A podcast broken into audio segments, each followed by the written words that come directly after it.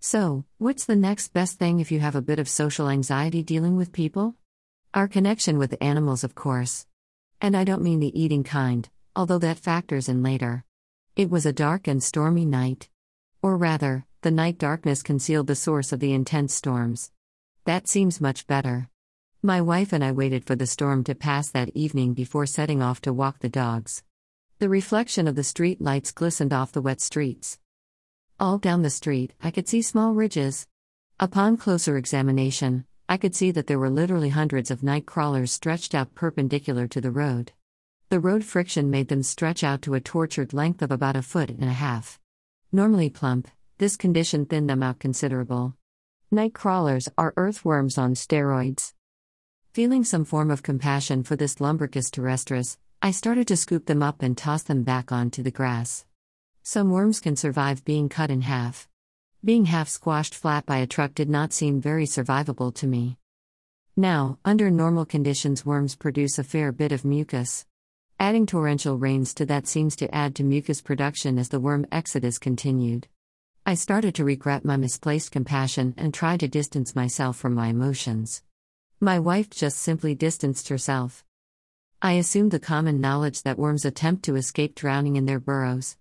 However, they breathe through their skin, which needs moisture. So there may be a number of reasons why they engage in such risky behavior. One good reason would be migration. Lots of rain would allow them to move great distances. However, half of them moved from the south to the north, while the other half moved from north to south. But, hey, they're worms. The grass always seems more organic filled on the other side of the street, it is said. An interesting phenomena occurs when you experience a situation and learn something new about it later. I learned that another good reason worms travel is that they want sex. My recollection of the event includes an added EU quality to it. What better time to find a mate than when everyone else is stretched out in the same area? We have a beach here that seems to serve the same purpose for humans. Although worms are hermaphrodite, male and females together, they cannot reproduce solely by themselves. They need a mate. I must have cast aside, and severely disappointed, several dozen night crawlers.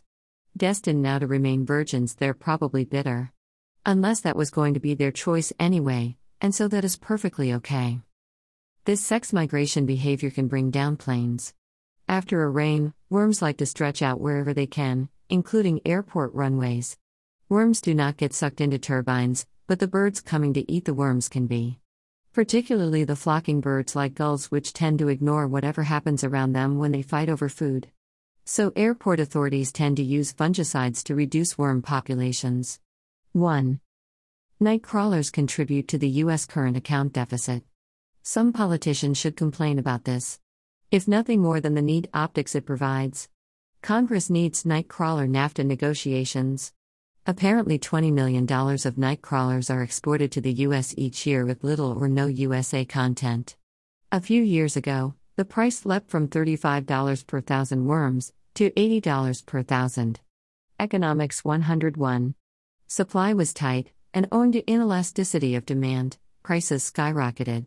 Worm futures may not have the panache of Tesla stock, but you would have made a fortune otherwise. 1. Environmental note. You are likely better off not using chemicals and fertilizers on your lawn, which can be worm unfriendly. The worms, if left to their own devices, can aerate and fertilize the lawn for you.